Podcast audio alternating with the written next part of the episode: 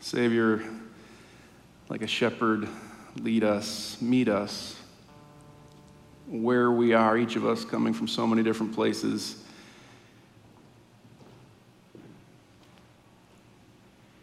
Not just geographically, but spiritually, questions, emotionally, so much swirling in our world, physically.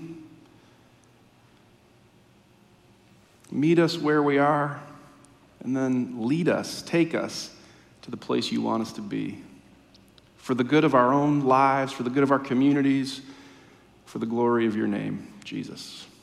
We pray. Amen.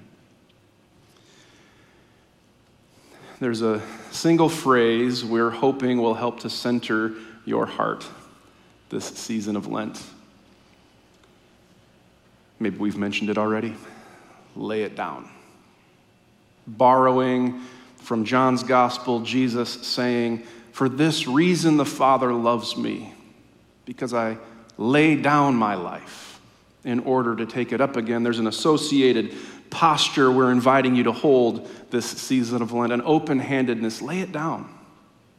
An embodied prayer. Lay it down. I read an article this week suggesting that violent crime in America is at a 25 year high. Murder rates are up 30% from two years ago. Last weekend alone, there were nine mass shootings in America. Alcohol and drug overdose are up. Americans' blood pressure is on the rise. Mental health is on the decline. Vehicle crashes are surging. And the author was suggesting although it's so very complicated, one of the deep seated reasons is a deep seated frustration in each of us. And though we may not lash out in violent crime, I think a few of us at least might know what it's like to carry around a frustration. And I'm wondering today if maybe we don't need to lay it down. Lay it down. Was in a conversation this week with a young man. A couple of years ago, we met. He said to me, I wouldn't really call myself a Christian. And then this week we met again after several years, and he said, I've been born again. I wanted to, I wanted to hear that story. He, he went on to, to tell me his tendency to carry bitterness and anger. And he, he said, Forgiveness is just a better way to live, not only because someone else gets off the hook, but rather you can't carry around that kind of bitterness and anger for too long before it begins to deteriorate your soul. Reminds me of the words of Lewis Smedes, who says, To forgive is to set a prisoner free and discover the prisoner is you. Sounds like lay it down. Lay it down.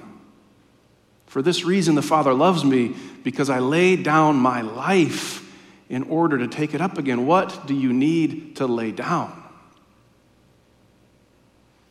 If you're going to daydream, uh, daydream in that direction, uh, I want you to listen with me to the next moment in Jesus laying it all down as an invitation for you to consider what do I need to lay down?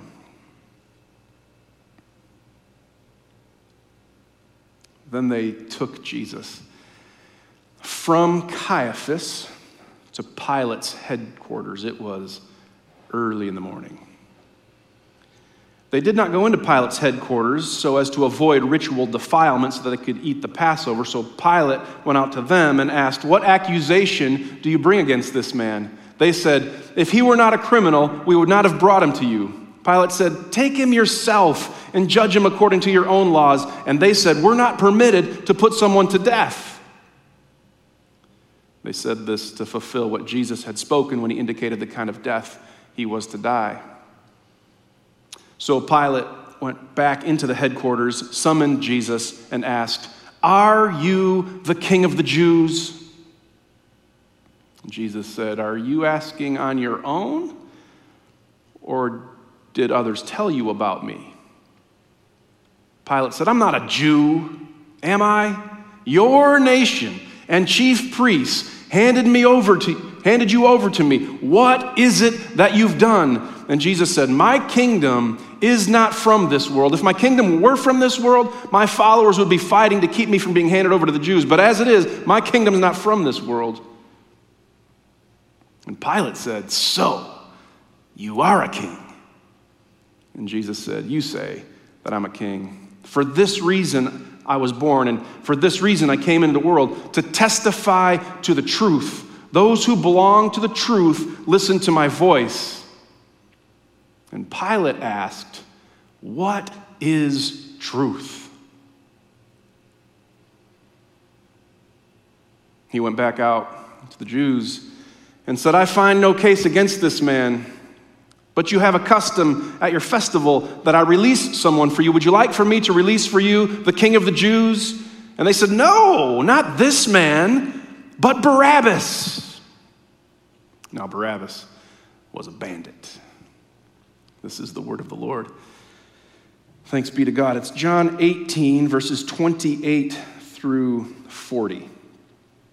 If you want to find it in a Bible near you or maybe the smartphone on you, there are two iconic moments. Well, the whole, the whole experience is iconic. There's two phrases that I want you to notice with me. Jesus says, My kingdom is not from this world. And he repeats it three times, which is the Bible's way of saying, Look here, my kingdom is not from this world. My kingdom's not from this world, with the cross just ahead and the grave right around the corner and the resurrection about to turn the world upside down. Jesus, knowing all that this night would hold for him and all that night would hold for us, starts talking about the kingdom. And truth. Pilate asks that haunting question What is truth? Philosophers have been pontificating and theologians have been arguing while the rest of us work it out on the playgrounds of our lives. What is truth? With the cross just ahead and the grave right around the corner and the resurrection about to flip the world on its head, Jesus starts talking about the kingdom and about truth. That's where I'd like this sermon to go, if you don't mind. But first, a prefatory detail. This is a way of making a two point sermon a three point sermon. A prefatory, this is the pre sermon before the sermon. Here's how we enter the scene. Then they took Jesus from Caiaphas to Pilate's headquarters. It was early in the morning. It was early in the morning. That's John's big deal. That's John's big idea. John's always playing with images of light and darkness. He begins his gospel. The light shines in the darkness, and the darkness did not overcome it, borrowing from the prophecy of Isaiah, who proclaimed, The people who have walked in darkness have seen a great light, echoing the Bible's very beginning. In the beginning, God created the heavens and the earth. The earth was formless and void, and Darkness covered the face of the deep, while a wind from God swept over the waters, and God said, Let there be light. It's always been about light and darkness, and here we are again. Here we go again. It was early in the morning. The day is about to break, the dawn is about to shine, the light's about to enter. John's not messing around. We read John 18 and see the betrayal and the denial and the arrest and the trial and the suffering and the pain, and it breaks our hearts. But John, John's announcing, yes, yes, that's true, but don't miss. Keep your eyes open. The light shines. It was early in the morning. This darkness is the way to the light. And we walk around our lives so often and see the pain and the sadness and the hurt and the heartache, and all of it's true and all of it's real. And we need to find the language of lament to give voice to the ache, but not at the exclusion of hope. The light shines. It was early in the morning. The day breaks, the dawn shines, the light breaks into the darkness. That young man I was telling you about, we got together this week a couple years ago, he said, I wouldn't call myself a Christian. Then earlier this week, he said, I've been born again. I was like, wow, I, I want to hear that story. Tell me more. He had graduated from college, all that time, all that energy, all that money. I can't remember now what his major actually was, but he got out of college and he got a job, way to go, and he hated it. So he quit. All that time, all that energy, all that money, all that hope, that vision of what was to be for him, and he hated it. So he went back home. The girl he'd been dating for a very, very long time, they, they weren't jiving, they weren't clicking, it wasn't working. They were arguing. He was on the phone with her. They had an argument. He hung up, he went into the bathroom, and he absolutely wept. You ever been in the bathroom weeping? All you saw for yourself comes crumbling down, and all you have left is a bathroom full of tears. And it was in that bathroom, if you can believe it, that Christ drew near. The Spirit began to move, and he was born again. It was early in the morning. The day breaks, the dawn shines, the light breaks through. That's the heart of the gospel. You know the sermon's going to be long when the pre sermon gets me all riled up. I, am just wanting you to hear again in the midst of the swirl of the world and the pain of your life, whatever it is. I don't know all of the stories, but I know there's hurt and heartache in every family. The light breaks in. We have to find the language for our sadness called lament, but not at the exclusion of hope. I like these words from Tim Keller. I found him on Twitter. If we ask, why does God allow evil and suffering to continue? And we look at the cross of Jesus, we still do not know what the answer is. However, we know what the answer isn't. It can't be that God doesn't love us. It can't be that God doesn't love us. If we look to the cross, if we look to Jesus, it can't be that God doesn't love us. It was early in the morning. That's the pre sermon. Now, on to the real sermon kingdom and truth. Kingdom and truth. Jesus says, My kingdom is not from this world. Three times. My kingdom is not from this world. It's about power. Who has it? Who's going to get it? How are they going to use it? Pilate was the ambassador for Rome to the Middle East to represent Roman intentions in Israel. His primary job was to keep the peace, keep the trade routes flowing so the Roman economy could keep moving, so the emperor could be happy. And the happier the emperor was, the better Pilate's future looked. He's looking for a promotion, power. But these Jews, they won't quiet down. They want this insurrectionist Jesus to be put to death, but, but they can't do it. Their, their hands are tied. They can't put someone to death, so they have to appeal to Rome. They have to appeal to Pilate to get Rome to do what they want done. It's about power. But Pilate's hands are tied too. He can't just go on killing people unless, of course, this guy's a threat to Rome. This guy's a threat to Roman power. So he comes up to Jesus to trap him. Are you the king of the Jews? Because if you say you're a king, I can take you out and I can keep the peace so I can get the cotton picking promotion. Are you the king of the Jews? And Jesus isn't having it. Jesus isn't playing the games. He says, Are you asking on your own or did others tell you about me? Pilate says, I'm not a Jew, am I? And then Jesus goes on, My kingdom is not from this world. My kingdom's not from this world. It's about power and who has it and how they get to use it and how they're going to get it. The Jews don't go into Pilate's headquarters so as to avoid ritual defilement so they can keep their, their purity. It's their religious power, so to speak. And Pilate's trying to trap Jesus so he can keep the peace, so he can get the promotion. It's about power. And Jesus doesn't enter the fray. Jesus says, My kingdom is not from this world. We use power to get what we want. Even if we're generous with our power, so that things may go well for others too. It's still about getting what we want and preserving what we have. We do it on a macro level. And like politics, if we can get enough votes, in other words, power, we'll get our version of the common good. And we do it on the micro level too, the relational level. We do it in our jobs. We do it in our families. We don't talk about it in terms of power all that much, but it, we're, we're jockeying for power. And Jesus says, the way to what you want is not the power games of the world. The way to what you want is this way. Lay it down. Lay it down. There's this fascinating move in John 18. If you want to find last week's sermon on YouTube or iTunes, you can get some of the background. Three times in John 18, Jesus says, I am. They're, they find him in the garden. Jesus says, Whom are you looking for? They say, Jesus of Nazareth. And Jesus says, I am. Three times, I am, I am, I am, which is the Bible's way of saying God. Two times in John 18, Peter says, I am not. Peter denying Jesus says, I am not. Three times Jesus says, I am. Two times Peter says, I am not. One time Pilate says, Am I? On one level, answering Jesus' rebuttal. I'm not a Jew, am I? On another level, on John's more deeper gospel level, playing with the same word Jesus used when he said, I am, and Peter used when he said, I am not. Now, Pilate uses it to say, Am I? Which is an invitation to us to ask ourselves the question, Where do you think power lies? In other words, what do you trust? Where do you think power lies? Reminds me of the psalmist in Psalm 2. Why do the nations conspire and the peoples plot in vain? The kings of the earth set themselves and the rulers take counsel together against the Lord and his anointed, saying, Let us burst their bonds asunder and cast their cords from us. He who sits in the heavens laughs.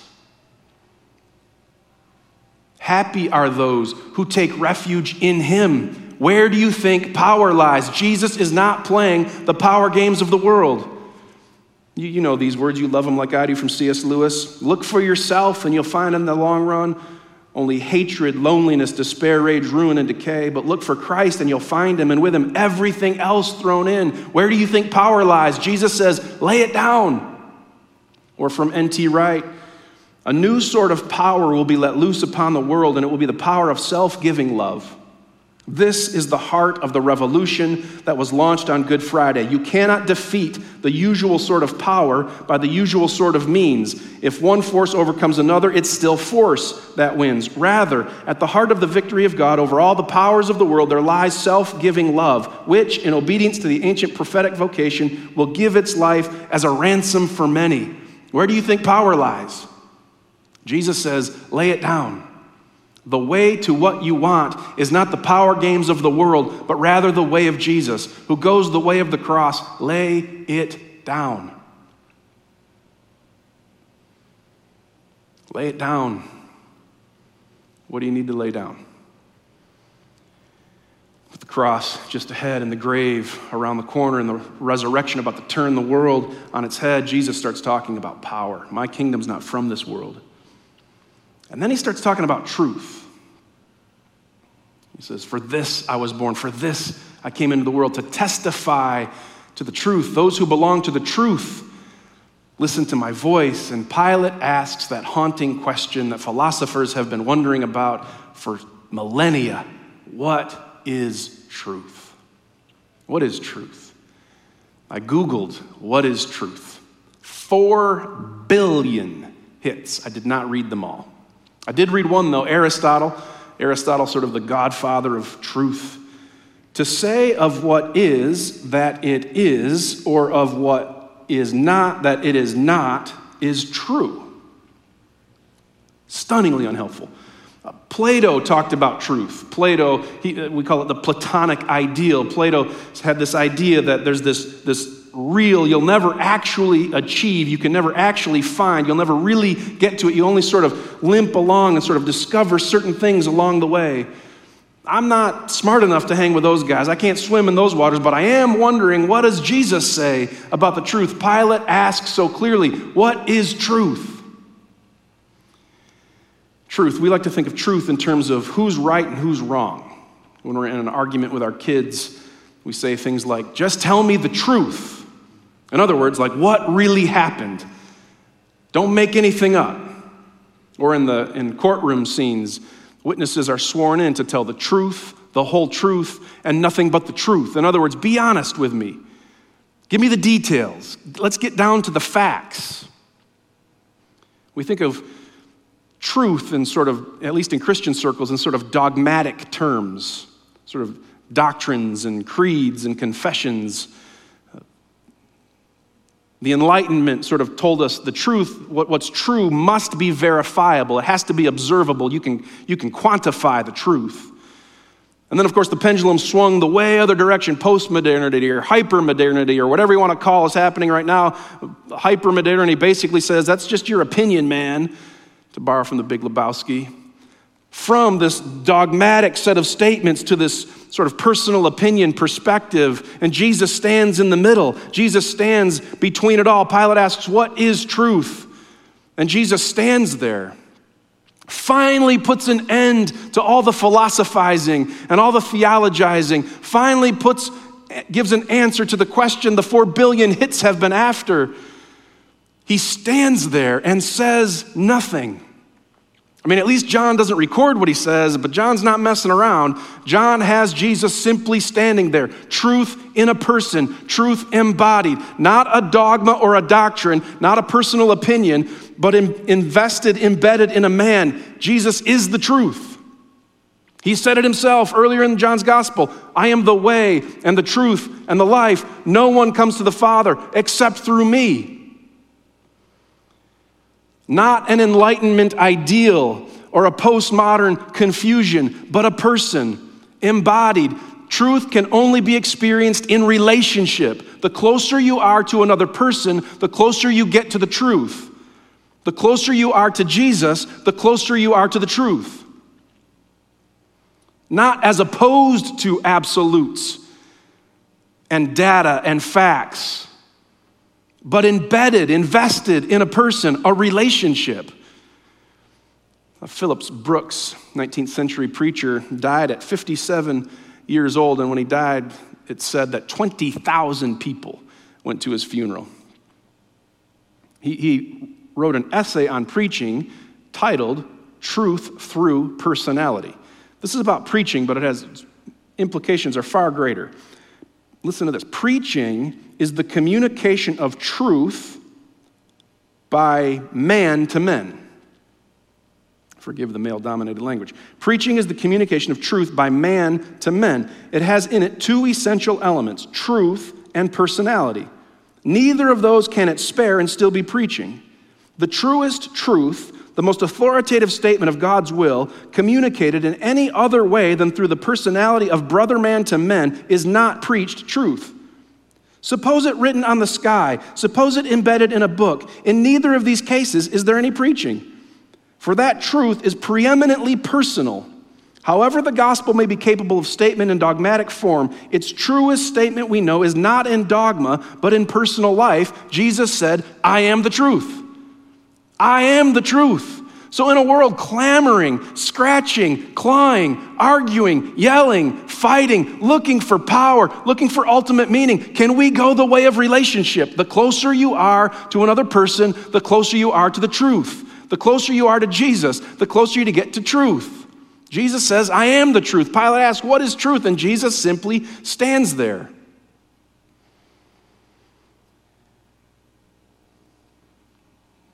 The world's been wondering, the world's been asking, what's real? What's ultimate? What's true? And Jesus stands there. For this I was born. For this I came into the world, to testify to the truth. Those who belong to the truth, listen to my voice. He offers truth in relational form.